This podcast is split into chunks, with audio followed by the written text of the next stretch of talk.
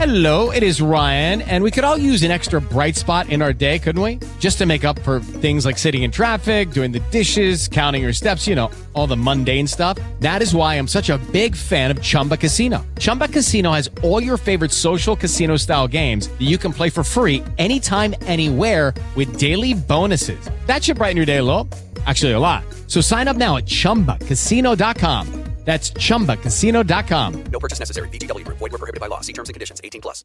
With the Lucky Land slots, you can get lucky just about anywhere. This is your captain speaking. Uh, we've got clear runway and the weather's fine, but we're just going to circle up here a while and uh, get lucky. No, no, nothing like that. It's just these cash prizes add up quick. So I suggest you sit back, keep your tray table upright, and start getting lucky. Play for free at LuckyLandSlots.com. Are you feeling lucky? No purchase necessary. Void where prohibited by law. 18 plus terms and conditions apply. See website for details.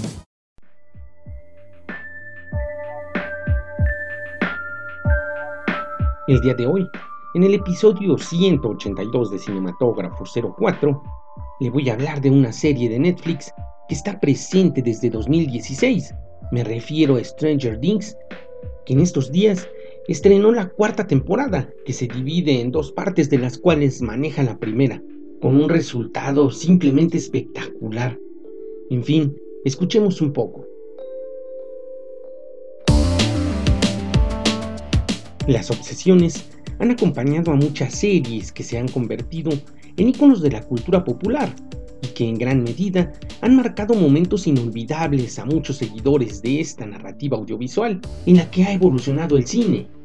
Un ejemplo de este argumento es la trascendencia de la serie Stranger Things, que apareciera por primera ocasión en la plataforma de Netflix en julio de 2016 para volverse justamente un referente la serie que comienza con actores pequeños de edad, pero con gran talento, dirigida por Matt Doffer, Ross Doffer, Sean Levy y Nine Romantal, narra la historia de un pequeño pueblo en los Estados Unidos llamado Hawkins, donde suceden cosas muy extrañas que la han colocado como referente de lo sobrenatural.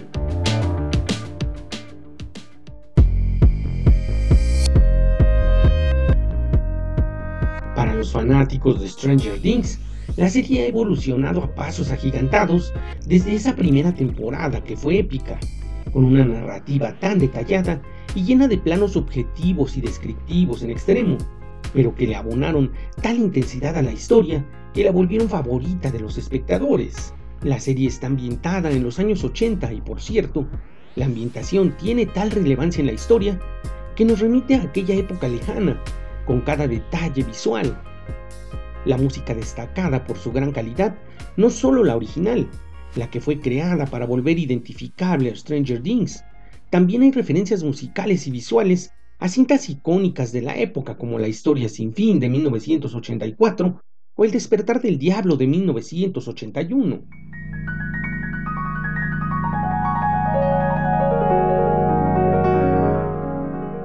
La temporada 2 abonó su parte de emotividad y le dio más y más fuerza para fortalecer a una tercera temporada que pareciera haber caído en cierta zona de confort, con su resolución aparentemente tan simple que muchos pensamos en el fin de ese memorable papel de once que interpretó Millie Bobby Brown, aunque solo dejó la puerta abierta para una intensa y espectacular cuarta temporada, que por cierto aún no termina, es preciso explicar que la temporada final ha sido dividida en dos partes. La primera, que es hasta donde me permite ver Netflix, cuenta con siete episodios, que van increciendo en información y en intensidad, hasta llevarnos a un clímax catártico, pero que ciertamente nos dejan con la necesidad de más, mucho más, poniendo a los personajes en la más tensa de las situaciones.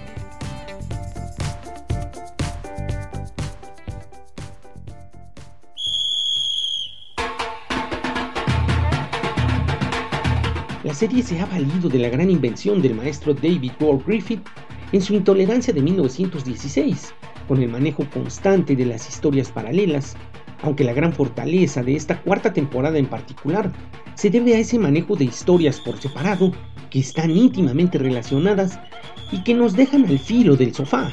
La segunda parte de esta cuarta temporada se estrenará el próximo primero de julio, aunque son dos capítulos solamente, uno de los cuales al parecer dura más de dos horas. En suma, es una serie totalmente recomendable para quienes no han tenido contacto con ella, y para los fanáticos no se debe perder esta temporada final, le aseguro que se quedará completamente impactado.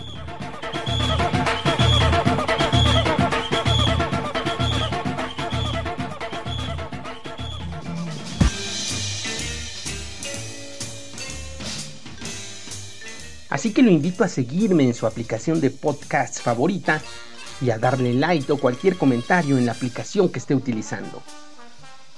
Mi nombre es Héctor Trejo y solo le recuerdo que la imaginación se disfruta más en la oscuridad del cine, así que no deje de asistir a su sala favorita.